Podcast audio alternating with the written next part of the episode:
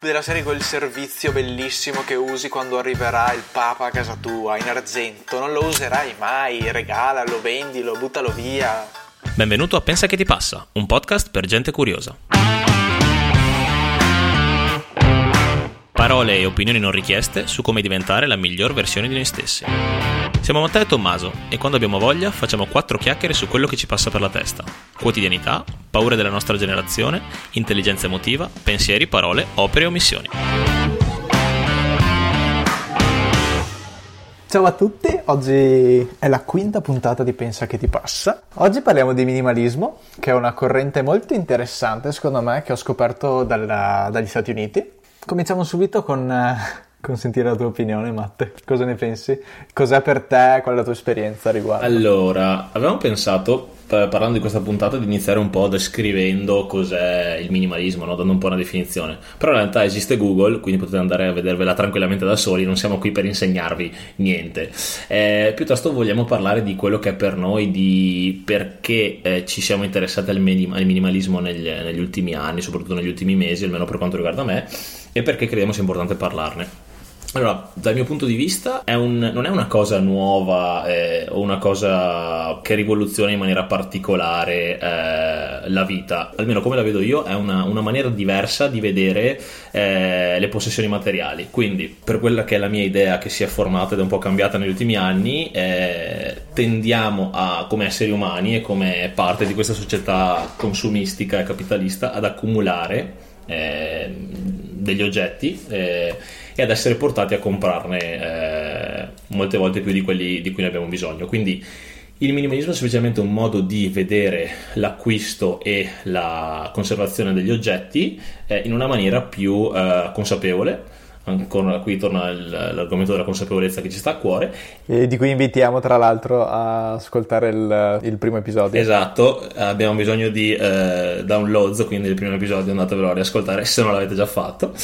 E quindi stavo dicendo, in una maniera più consapevole, più adatta a quella che è la nostra vita, quello che è il nostro stile di vita. Quindi in una maniera di acquistare, di mantenere gli oggetti che ci porti del valore. Questa è la mia definizione, è la mia idea del minimalismo, è uno dei motivi per i quali mi ci sono approcciato. Per esempio, per te Tommy, come ti è nato l'interesse? Perché ti sei un po' approcciato a questo tipo di mondo? Allora, per me è stata una cosa totalmente involontaria, nel senso che l'ho scoperto, come ti dicevo prima, su internet, seguendo uno youtuber americano che è Matt D'Avella. Sei proprio innamorato di Matt D'Avella, che ritorna spesso anche nei nostri discorsi, e è una persona che ovviamente porta all'estremo, ha portato all'estremo anche ironicamente certe volte questo concetto, ma ha fatto capire l'importanza. E lui, oltre tra l'altro ad essere il regista del documentario The Minimalism e Less Is Now, che sono su Netflix, che tra l'altro sono 2 risorse che poi vi consiglieremo, ti fa capire effettivamente quali sono le dinamiche che ci portano spesso ad acquistare oggetti che poi spesso non ci servono. Di lui mi è piaciuto tantissimo il decluttering del wardrobe, in inglese, dell'armadio. Ma quanto sei international, Tommy? Dell'armadio. Ed è una cosa che ho fatto anch'io, mi è piaciuta tantissimo. Quando mi sono trasferito ho tolto tantissime cose che non usavo. Quelle cose che dici, vabbè, ma magari sai, quella volta sarà l'occasione, poi alla fine non li metti mai, quindi tenerli è già una stronzata in principio. E da quella volta ho cominciato a buttare via, ho portato alla Caritas un sacco di vestiti e ho ottenuto veramente quasi il minimo, cioè sono arrivato ad avere un guardaroba che fondamentalmente è quello che poi metto in valigia quando viaggio. E questa cosa mi ha aperto tutto questo mondo, nel senso l'acquisto adesso per me è molto, molto più consapevole, anche le cose che ho in casa. Una bellissima frase che c'è in quel documentario è che il tipo dice: cosa ti aspetti quando vai nella casa di un minimalista? Di stare seduto per terra perché non c'è il tavolo e le sedie? E alla fine ha detto: la mia è una casa normale, solo che è in ordine e non ci sono cose in più, quindi non hai tonnellate di soprammobili, tonnellate di oggetti, perché alla fine si concentrano tanto, tra l'altro lo stesso documentario, che vi consiglio caldamente di andare a vedere, concentra proprio il fatto sull'importanza che noi diamo agli oggetti. E mi rivedo tantissimo perché anche con i miei genitori vedevo mia mamma che in realtà le generazioni passate secondo me erano molto più portate a tenere le cose perché non si sa mai, perché può servire.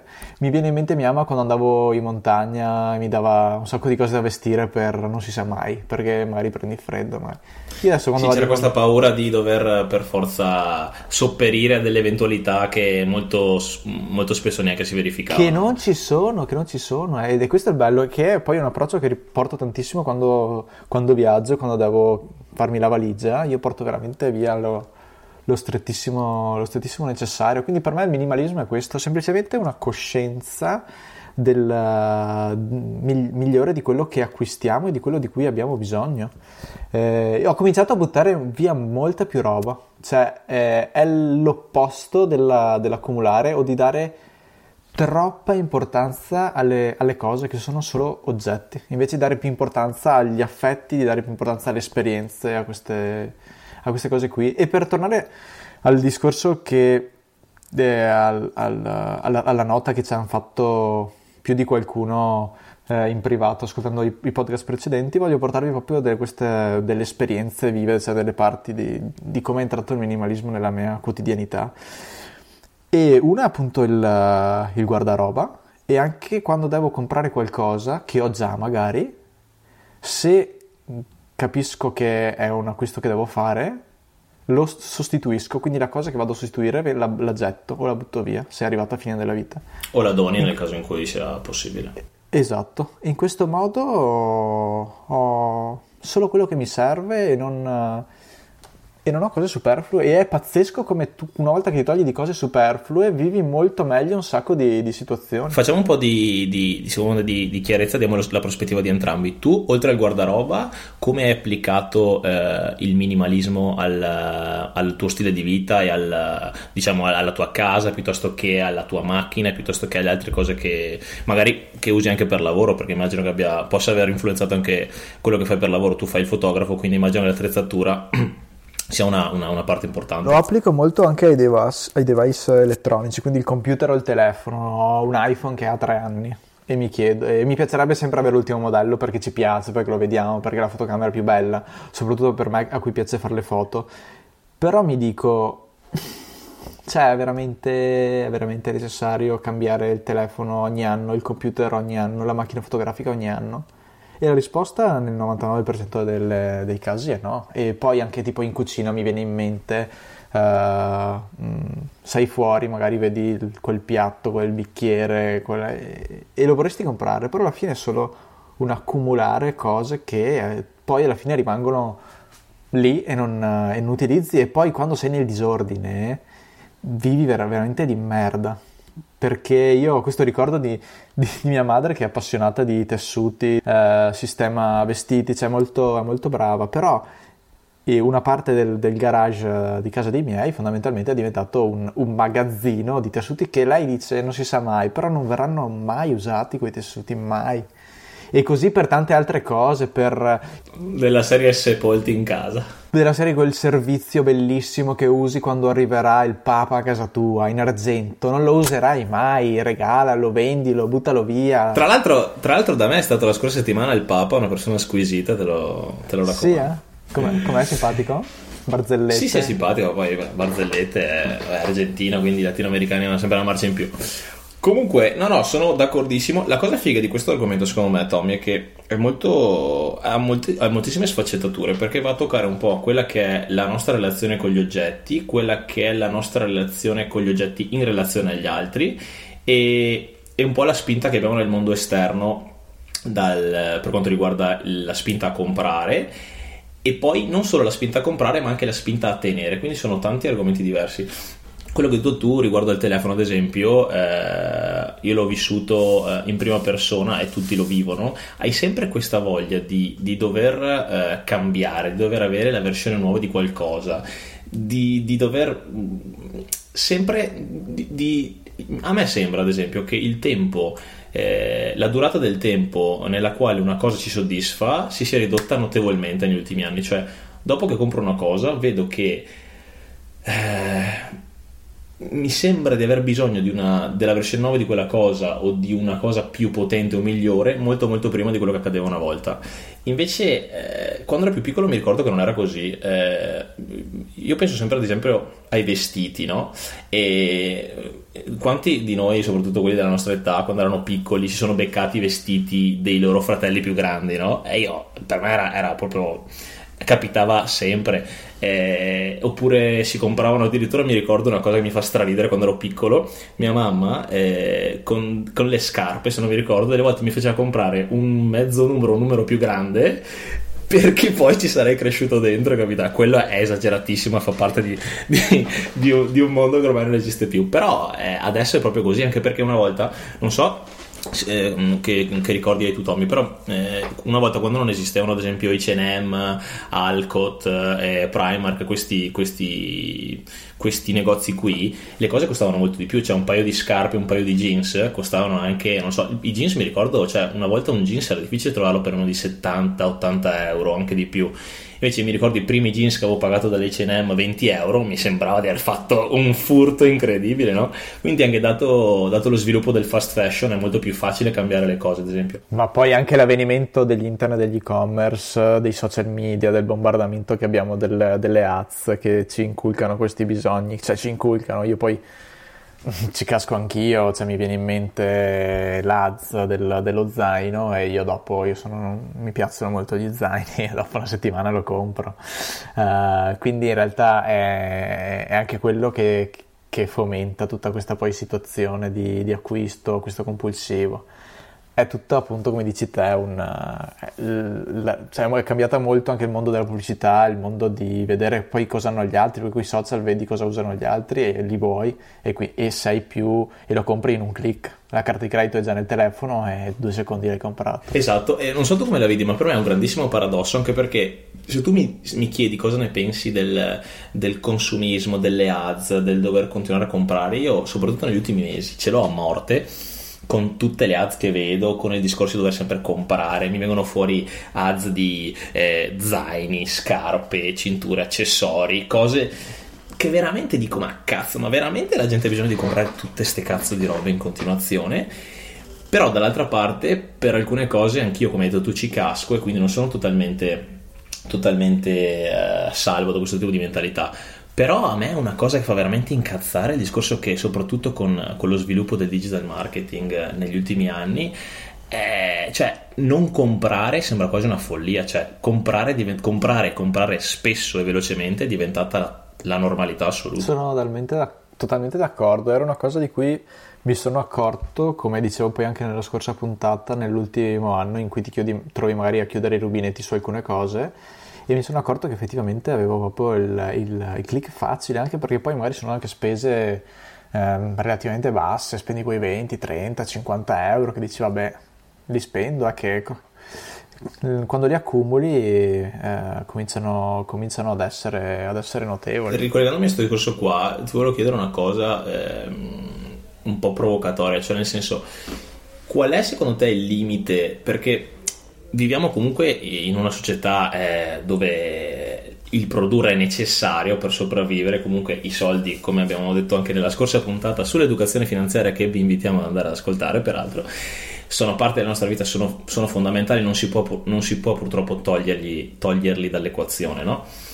Però questa spinta consumistica, il produrre sempre di più, comprare sempre di più, come abbiamo visto sia dal punto di vista economico che ambientale, è deleteria e quindi non è sostenibile. Dall'altra parte, come ho appena detto, è una regola del gioco e purtroppo siamo in questo gioco, dobbiamo giocarlo. Quindi secondo te qual è il limite? Cioè come si può qual è l'equilibrio giusto fra comunque il consumare e il far sì che la società progredisca a livello economico e il non esagerare? Dobbiamo ascoltare un po' più le nostre esigenze, cioè, sono anche convinto che la vita sia una sola e quindi vanno fatti anche, cioè bisogna anche seguire le proprie passioni, però farlo sempre con un po' di critica, quindi anche il fatto di, prima di cliccare, domandarsi mi serve veramente questo oggetto. Già il fatto di farsi la domanda secondo me vuol dire che sei già sulla strada giusta, non sono neanche quello che ti dirà non comprare un cazzo, oppure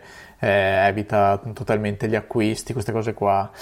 La verità, come diciamo sempre, sta un po' nel mezzo, però ti dico una cosa che sto imparando, è comunque a non attaccarmi troppo agli oggetti, perché sono veramente degli strumenti per fare delle cose, non dobbiamo dare troppa importanza. Poi ci sono anche i collezionisti che quindi che fanno l'opposto di quello che propone il minimalismo, e non ne faccio ognuno è libero di fare quello che vuole. Io dalla mia sto cercando veramente di chiedermi sempre se un oggetto deve essere veramente sostituito e se deve essere veramente acquistato.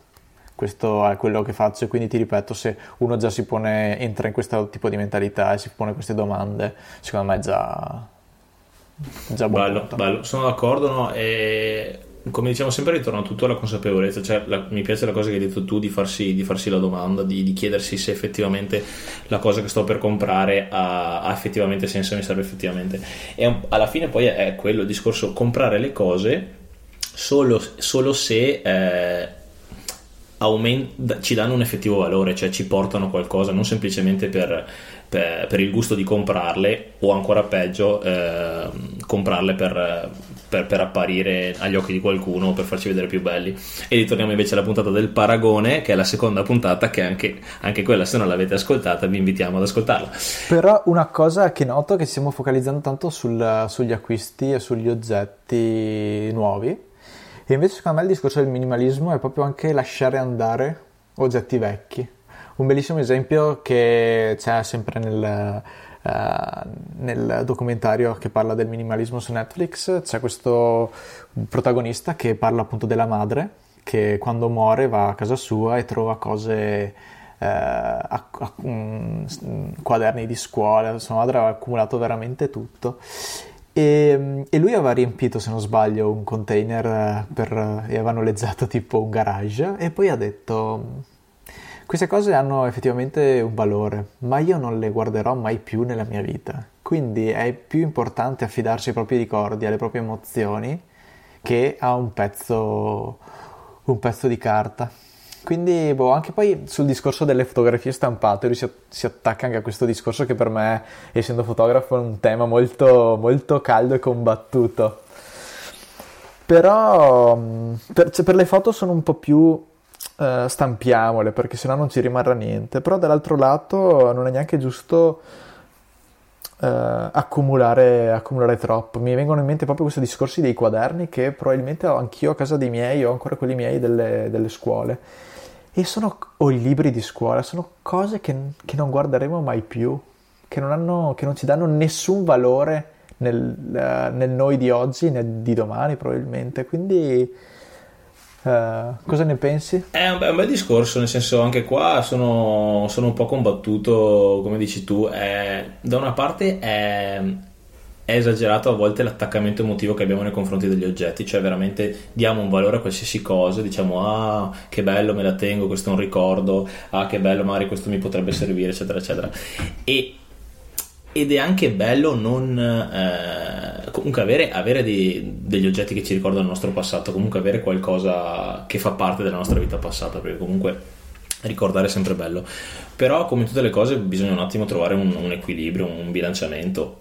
Se non mi sbaglio, proprio legato all'episodio che raccontavi tu nel documentario, lui parlava ad esempio di sua madre che conservava tutte le sue pagelle di scuola, i suoi esami, quelle cose lì in cassoni e cassoni di fogli, e diceva che era totalmente inutile, ma non demonizzando totalmente il fatto. Diceva: magari invece di esagerare così tanto, scegli 1, 2, 3 massimo oggetti, esatto, di grande significato emotivo. Potrebbero essere la letterina che tua figlia ti ha fatto per la festa del papà quando aveva 5 anni, piuttosto che la scarpettina di lana magari che aveva quando appena nata, è venuta fuori dall'ospedale. Sto dicendo cazzate, esempi a caso, però dico... No, hai trovato tra l'altro una bellissima via, nel senso, quella comunque di non tenere tutto, ma selezionare veramente esatto. Alcune cose, perché comunque alla fine siamo esseri umani, quindi sputare sui ricordi e demonizzarli mi sembra eccessivo.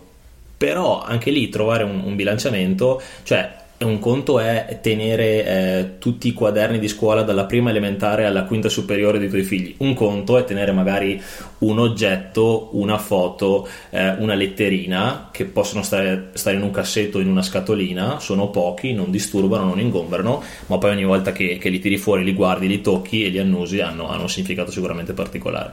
Quindi quello si trovano un bilanciamento. Però ecco sì, non so se hai mai visto il programma che facevano un po' di anni fa, non so se lo fanno ancora su D-Max o su Discovery, Sepolti in casa. Cioè lì ci sono anche proprio gli estremi opposti, cioè gente che accumula compulsivamente qualsiasi cosa e vive proprio come un trauma il fatto di separarsi dall'oggetto. Ecco, quello è un attaccamento emotivo assolutamente esagerato che bisognerebbe evitare. Però sì, è molto interessante, ma difatti... Tu prima dicevi il discorso del guardaroba e di come hai fatto un po' di decluttering, no? Ma collegandomi anche a questo discorso, scusa, la mattina quanto tempo passiamo a vedere cosa possiamo metterci, mi sta bene con questo? Assolutamente. E sembra una banalità, ma una volta che hai tolto ti vesti veramente in 2 secondi. Comunque, collegandomi al potere, all'affetto che abbiamo verso gli oggetti, prima su Instagram ho fatto questo breve sondaggio per chiedere a chi ci segue cosa gli veniva in mente, e ci hanno risposto con un commento lungo di cui io sintetizzo leggendo una frase che dice: il minimalismo oggi per me è più una forma di condanna dell'anima che un vero ritrovare se stessi. E personalmente conosco questa persona e so che è molto legata agli oggetti, quindi mi è piaciuto anche sentire questo suo punto di vista. Tra l'altro vi invito a seguirci su Instagram, a commentare anche i post che mettiamo, perché d'ora in poi la nostra idea è quella di coinvolgervi anche negli episodi, quindi faremo delle domande, ci piacerebbe che mandaste degli audio in modo da coinvolgervi anche attivamente sui prossimi episodi, e quindi questo punto di vista è molto diverso dal nostro, assolutamente, perché appunto questa persona che conosco dà molta importanza agli oggetti, ha proprio un culto dell'oggetto, colleziona oggetti, gli piacciono gli oggetti belli, quindi per lui è molto molto importante questa fisicità. E però, come gli dicevo anche appunto rispondendogli al messaggio, è una cosa che io purtroppo faccio fatica a condividere, nel senso che per me veramente gli oggetti devono essere uno strumento, non devono parlare di me, ma mi servono per raggiungere... Ti interrompo perché mi viene in mente questa cosa qua e io penso di poter parlare anche per te, perché più o meno abbiamo la stessa visione su questo argomento. E il discorso del minimalismo noi l'abbiamo voluto affrontare, ne abbiamo voluto parlare e ci piace sinceramente, per come stiamo cercando di impostare la nostra vita in questo momento, da un punto di vista del miglioramento di quello che è il nostro stile di vita, di avere una maggiore organizzazione, di cercare di pesare in maniera migliore il valore che gli oggetti hanno e la loro funzione all'interno delle nostre vite.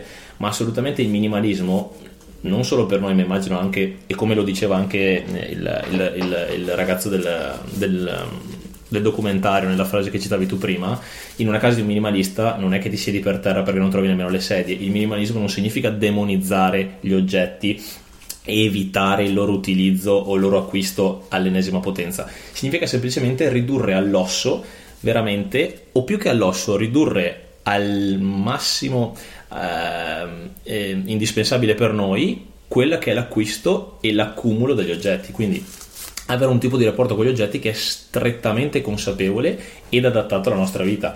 C'è chi è più radicale, quindi massimizza questo tipo di discorso all'ennesima potenza, chi invece è un po' più diciamo moderato. Dal mio punto di vista, almeno in questo caso parlo per me, ed è una frase, tra l'altro, un concetto che ho preso anch'io dal documentario. Sì, è vero, cerco adesso di comprare le cose e mantenerle solo se effettivamente hanno una funzione, hanno un effettivo valore, danno un effettivo valore alla mia vita. Però se una cosa me la voglio comprare veramente perché è uno sfizio, mi piace, sono contento, me la merito, e soprattutto, legandoci anche al discorso dell'educazione finanziaria di cui parlavamo la scorsa volta, me la posso permettere, ma me la compro, ma non è che sto lì a pensarci 3000 volte. Non facciamo troppo la figura degli stronzi, anche noi alla fine compriamo. Assolutamente, compriamo, siamo degli esseri umani come tutti, però se magari una volta non ci pensavo, adesso ci penso una volta in più, e quella volta in più mi permette di fare questo processo che io definisco a 3 step. La primissima domanda è: me lo posso permettere? La seconda domanda è: mi serve? La terza domanda è: è una cosa che mi posso concedere o è esagerato? E quella terza domanda, se le prime sono affermative, ti permette di dire comunque è una cosa che, cioè, lo sfizio fa parte della vita, il volerci comprare qualcosa che ci piace, voler essere, insomma, non vogliamo condannare il materialismo in maniera completa, semplicemente cercare di vedere se riusciamo a renderlo più equilibrato e non permettergli di prendere il sopravvento sulle nostre vite, insomma. Perfetto, vorrei concludere con una bella frase che ho trovato in internet facendo una ricerca sul minimalismo, che dice: il minimalismo è la ricerca consapevole di ciò che porta gioia nella nostra vita e l'eliminazione volontaria di tutto il resto, che secondo me è proprio la definizione madre di quello che intendiamo noi. Esatto, perché parlavamo esattamente di questo, quindi mantenere e acquisire nuovi oggetti in maniera consapevole e eliminare tutto il resto. Questa, se la prendi papale, è la maniera più radicale di essere minimalisti. Tutte le vie intermedie rappresentano altre maniere di esserlo in maniera più moderata o comunque adattabile a quella che è la tua maniera di essere, insomma. Perfetto, direi che anche per oggi abbiamo fatto una bella chiacchiera su questo che è il tema del minimalismo, come lo vediamo noi, come si cala sulle nostre vite. Sì, allora ci piacerebbe tantissimo d'ora in poi, appunto, che ricevere i vostri feedback, non solo rispetto a quello che vi è parso della puntata, ma veramente avere i vostri punti di vista e le vostre esperienze su quelle che sono le tematiche dei vari podcast, quindi tramite le storie e i post di Instagram vi invitiamo a seguirci, vi chiederemo di dirci la vostra, quindi mandarci dei messaggi, ancora meglio degli audio che possiamo poi inserire in puntata ed andare poi a discutere insieme, in cui ci raccontate le vostre storie, le vostre opinioni, se siete d'accordo con noi, se non siete d'accordo con noi, qual è la vostra esperienza relativamente a un determinato tema, cosa vorreste sapere magari da noi, perché ci sono delle cose, degli aspetti che magari non tocchiamo e vi piacerebbe sentirne di più, e quindi coinvolgervi un po' di più per rendere l'esperienza più interattiva, ma anche per dare a tutte le altre persone che ascoltano la possibilità di non sentire solo due campane, che sono quelle mie di Tommy, ma anche quelle di qualcun altro. Siamo arrivati alla fine. Hai qualche consiglio di qualche fonte da leggere, guardare, ascoltare per quanto riguarda il minimalismo? Allora, come diceva Tommy prima, ci sono varie fonti, le prime due interessantissime che mi sento di consigliare sono i due documentari sul minimalismo che ci sono su Netflix, entrambi diretti da Matt D'Avella, che è lo youtuber preferito di Tommy, e che sono Minimalism e Minimalism Less Is Now, se non sbaglio. Uno è del 2014-15, è l'inizio della loro storia, e poi è il proseguio. Entrambi hanno tantissimi spunti interessantissimi, non solo della loro visione del minimalismo, ma anche di cose che, se sei interessato, puoi applicare alla tua vita di tutti i giorni. Sul loro sito, tra l'altro, di questi due ragazzi che si chiamano The Minimalists, The Minimalists.com, potete trovare il sito è The Minimalists.com. Perfetto, io sbaglio sempre a correggerti. E trovate un ebook gratuito che potete scaricare semplicemente inserendo la mail, con 16 regole per vivere con meno cose, che sono appunto semplici tecniche che loro hanno applicato nella loro vita per riuscire a gestire meglio il discorso relativo agli acquisti e al mantenimento delle cose. Un'altra importante fonte, comunque uno spunto di riflessione interessante, è Matt D'Avella, torniamo ancora allo youtuber preferito di Tommy, perché lui è un minimalista convinto e nel suo canale YouTube parla spesso di minimalismo, quindi ti dà una prospettiva interessante perché ti fa vedere come ci si è approcciato lui a questo tipo di argomento, e niente, insomma, è bello vedere come la pensa qualcuno che l'ha applicato in maniera un po' più, diciamo, strong all'interno della vita di tutti i giorni, e puoi trovare anche dei consigli interessanti per provare anche tu a moderare il tuo rapporto con gli oggetti. Beh, hai bruciato tutti quelli che volevo consigliare anch'io, perché avevo la newsletter fondamentalmente, il suo canale YouTube, ma li hai già bruciati. Ho una mania di protagonismo, scusa. Perfetto, siamo arrivati alla fine di questa puntata, ci vediamo mercoledì prossimo con un nuovo episodio in cui parleremo di intelligenza emotiva. Ciao! Ciao!